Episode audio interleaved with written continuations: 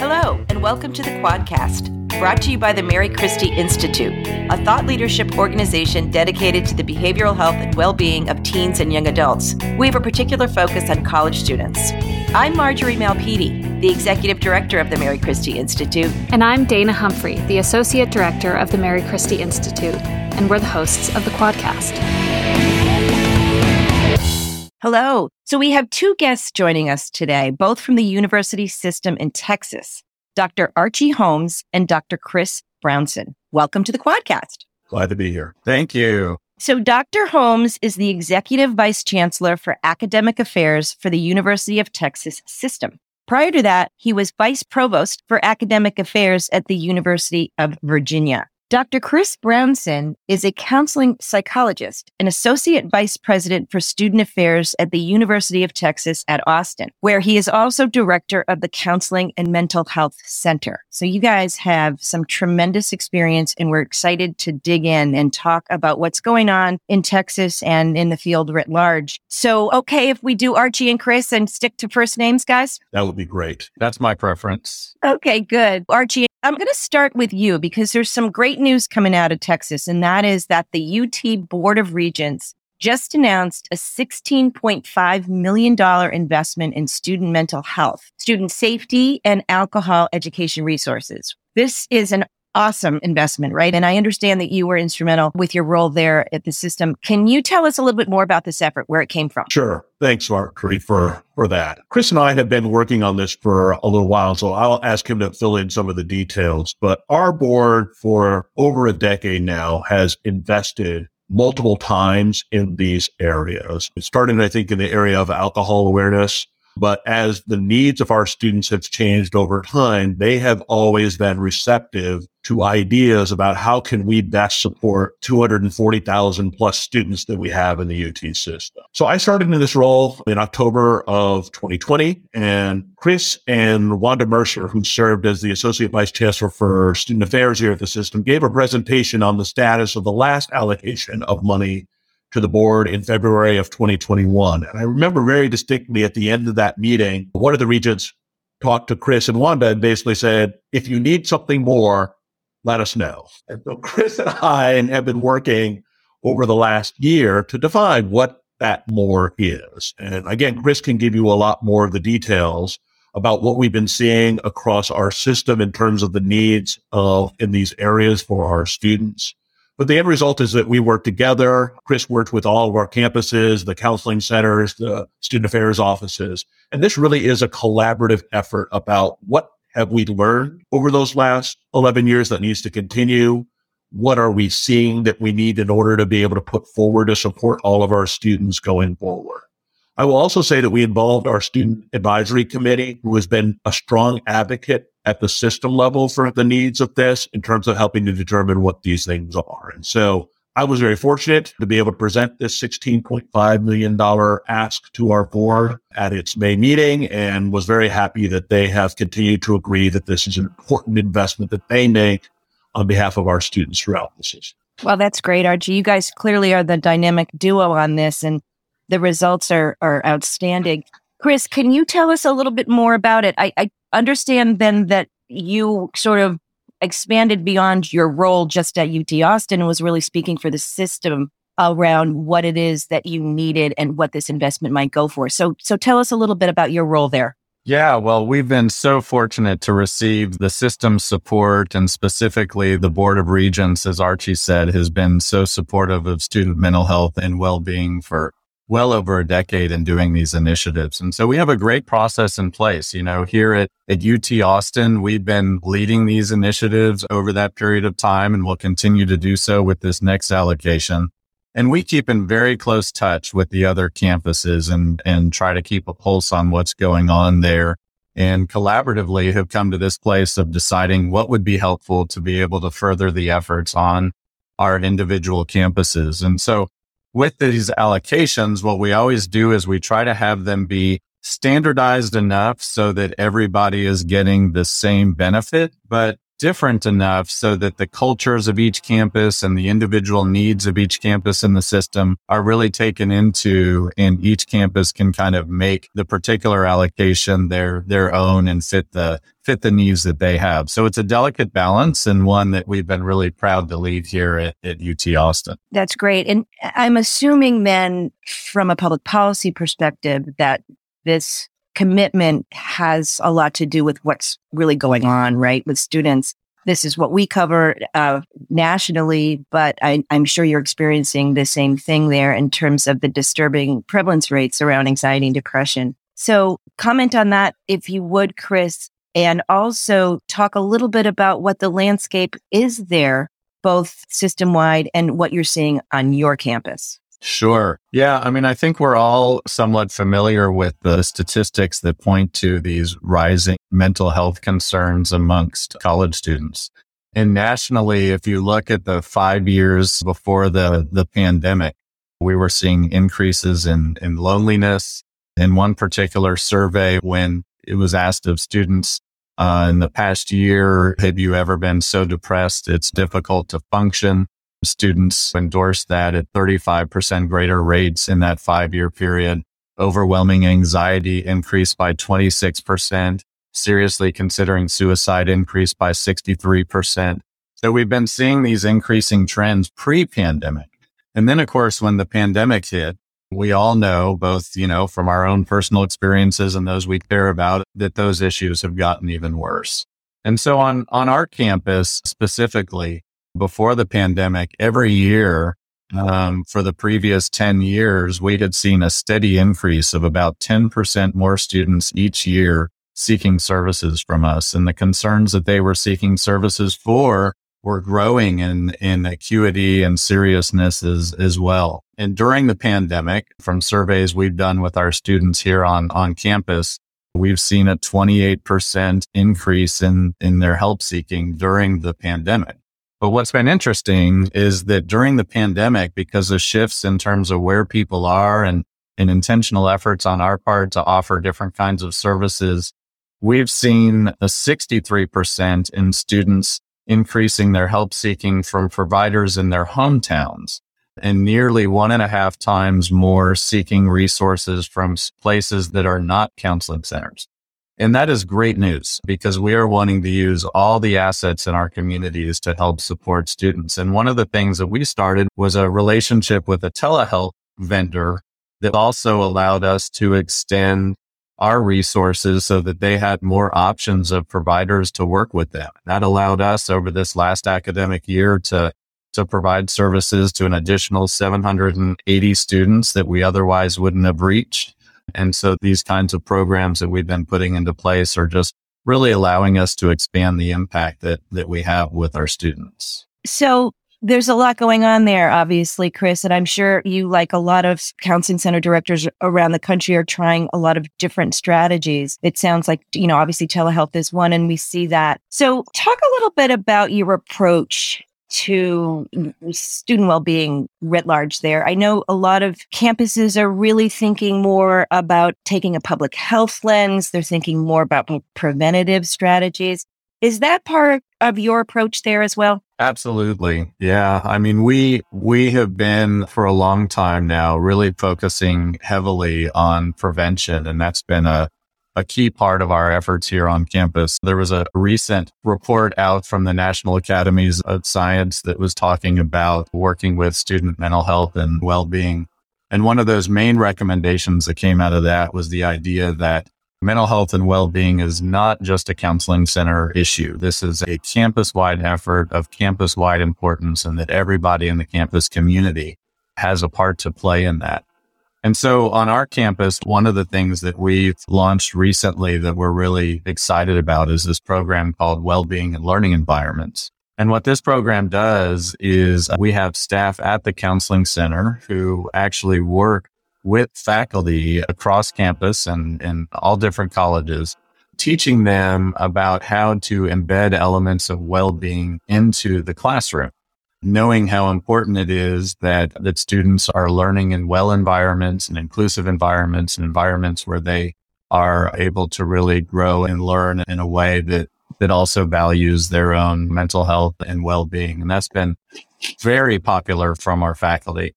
We've launched initiatives that are related to changing the campus conversation about substance use and misuse in a program that we have called Shift, which is about shifting the culture and the conversation in those spaces.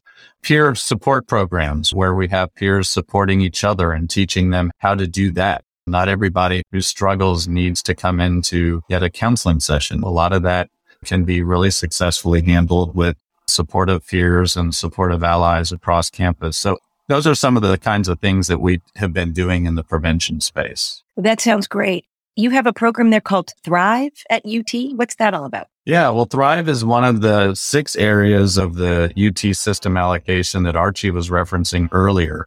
And Thrive at UT uh, is, an app that we created here at UT Austin, um, which has uh, been a been a really great resource um, and one that we've now been able to launch at all of the uh, other academic campuses and, and I think some of the health institutions as well in our system. Um, and, and it's a free app. It's designed to enhance UT student well-being and just kind of help students navigate through challenging times. So uh, the app helps users make small changes in their routines that can have really powerful long-term impacts. They'll find short videos of students sharing their own stories and then there's these interactive activities that are designed to help them apply concepts to their own unique experiences in these different learning domains like mindfulness and how your thoughts impact your moods and other sorts of kind of, you know, cognitive behavioral principles that are just helpful to learn for, for anybody in order to just be more, more well. Chris, do you see these approaches also as bridges to care. And I, I want to uh, mention, I have kind of a, a, point to that, which is I want to talk a little bit about the treatment gap because every time we talk to a counseling center director, I can't help but bring it up because it really is a pervasive problem. So some of the work that you're doing around, particularly the peer to peer work, right? That can be a bridge to getting students who are seeking help less frequently into the fold. So the treatment gap, of course, I'm referring to is for students, particularly of marginalized identities, including students of color, first generation students, low income students, and LGBTQ plus students who report similar, if not more acute levels of distress, yet are seeking help less frequently, right? It's some obviously something you must be thinking about. Oh, for, for sure. And yeah, I think you, you raise a good point that a lot of these, you know, preventative efforts can be pathways to to help seeking. And and one point that I want to make uh, before kind of launching into some of the specifics of your question is that I think a lot of people have a a very well intended misperception about the role of prevention. I think there's a common narrative that if we do more prevention on our campuses, then it will equate to less help seeking because people are getting what they need from the prevention efforts and it means that they won't need to seek help pretty much the opposite of that is what we experience and what we observe, which is that the more that we do these kinds of outreach and prevention type efforts, what you were just saying is what actually happens is that these, these create pathways to, to care. And the fundamental misunderstanding about prevention lowering the numbers that come in is that not nearly everybody that needs to be seeking treatment is seeking treatment. So what these things tend to do is raise raise awareness, you know, decrease stigma, you know, increase knowledge about how to even access that care in the first place. And so both of these things are important, providing adequate care on campus and providing these, these prevention efforts. So one thing we've been doing, I mean, we really take a, a, kind of no wrong door approach on our campus. And instead of just having one location where counseling services are available at the counseling center, we really try to make sure that those are available all over the place. So we have this program called CARE, which stands for counselors and academic residents. So we have a mental health professional embedded in every college and school in our campus. So liberal arts, engineering, McCombs Business School, fine arts, you know, architecture. No matter what your academic department, there is a counselor that's working there with the student affairs staff and those referrals can be made and you can be seeing somebody in your, in your building instead of having to go over to this kind of central counseling center. We have the same concept in, uh, in our, in our healthcare environment where we have mental health providers there working alongside our medical providers. now embedded with the police, a new program that that our president and vice president here on the UT Austin campus have funded, which is called MHEART, where we have counselors now that are embedded with the police as first responders on mental health calls and they're co responding to those situations, which allows us to kind of increase the different response options that we have in order to take care of folks in those situations. And then you mentioned such an important one, which is the aspects of of diversity and different identities on our campus. And this has been a real intentional effort for us for a long time here. And we have a service line called Diversity Counseling and Outreach Specialists. And these are counselors who have liaison relationships and expertise working with students of different identity groups that are in marginalized and underrepresented identities here on campus. And I think for students and faculty and staff, knowing that we have those individuals whose job it is to be specifically working with certain populations increases the trust and the credibility for our services and the treatment outcomes. And, and we've seen this in our numbers over the last 14 or 15 years. We have made substantial gains in reaching students of color, particularly on our campus. We've had an increase of 217% in Black and African American student clients coming to the counseling center a threefold increase among Asian and Asian American students who are coming in to seek services, two and a half times with Latinx and Hispanic students. So you can really see the ways in which having a counseling center that has a representative staff of the identities that are in your community really leads to more students of those identities coming in and seeking services. Right. Boy, it sounds like you're making some very good progress and on a very important issue. And I can't help but think, Chris, all of this information is so instructive for others. So do you have, is this all included in your website? Because there's so many best practice examples here. Sure. Yeah. Our website is, is our main communication tool or, or one of them that and, and social media. And so we ha- do have information about all these different programs on our website and in varying levels of detail, of course. And we are often consulting with other campuses, talking about these programs just as we go out and consult and talk to our colleagues about what they're doing. So we have a vibrant learning community here in, in college mental health with a bunch of passionate people about learning about what uh, everyone else is doing and trying to always bring to our campuses the, the best of what's going on. Oh, that's that's great and something that is really valuable for the field. So Archie, I'm going to bring you back in because there's so many things that Chris said that reminded me of another effort that you're very much involved in, and Chris probably is as well. And that is this group of leaders throughout the country focused on life transformative education. I couldn't help but think when Chris was talking about some of the curriculum infusion wellness programs, how similar that is to what the CLTE is, is all about, which is really looking at higher ed's role writ large in the thriving of young people, both at college and throughout life. So Archie, what attracted you and, and, and, and your colleagues there to join up with um, the CLTE folks? And what about that, that philosophy really attracted you? Yeah. So, you know, what Chris is really talking about, I think, is something that is fundamental to what we do and should be continuing to do in higher education, which is bringing our expertise in an evidence based way to make the lives of our students, our faculty, and staff better. Higher education has always had the promise of you come to us and you're able to get a high quality education that leads to a very rewarding professional and personal life. And I think that that has been the promise for a long time in higher education.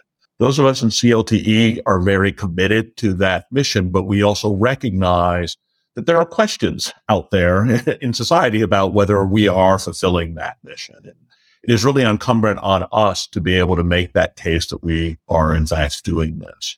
My particular interest is recognizing that we cannot look at the diversity of the students that we have in the UT system and just say that we are providing an education as an access point and saying that if we're not attending to all of your needs to make sure that you have an equal opportunity to be able to pursue that education, to be able to have your talents be successful in that education and for you to help find a rewarding path both professionally and personally outside. So that is my commitment to try to figure out how do we make sure we bring these two together. Um, Chris has probably heard me say this before, but you know, these are reinforcing activities, right? If we attend to the well-being needs of our students, they will perform better academically and they will be able to be happier, which means that then they will be able to help address those issues that they're going to come up in their professional, personal lives in this area. And Chris, I'm assuming that you're like-minded in that this sounds like sort of the ultimate public health strategy for what you're dealing with on a day to day basis, correct? Yeah, no question about it. And, you know, the strategy of leading on these efforts through the, through the system allows all the different institutions in the system to learn and grow together and share these kinds of best practices. And, and it creates that, that kind of community where we can all, you know, do, do better with the resources that the system's providing. Lots of great stuff going on down there in Texas, guys. I so appreciate you giving us the time today. There's so much to be learned here with this conversation, and I would welcome everybody to go to the UT Austin website and find out more about Chris's great work there. Again, supported so well by by Archie and the system. So, Dr. Archie Holmes and Dr. Chris Brownson, thank you so much for your time, and we hope you have a great weekend. Thanks for having us. Yeah, thank you for your interest in our work. This has been the Quadcast, a program of the Mary Christie Institute. To learn more about our work, go to marychristieinstitute.org, where you can sign up for our other programs like the MC Feed and the Mary Christie Quarterly. And if you like what we're doing, leave us a rating or review on your favorite podcast player. Thanks so much for listening.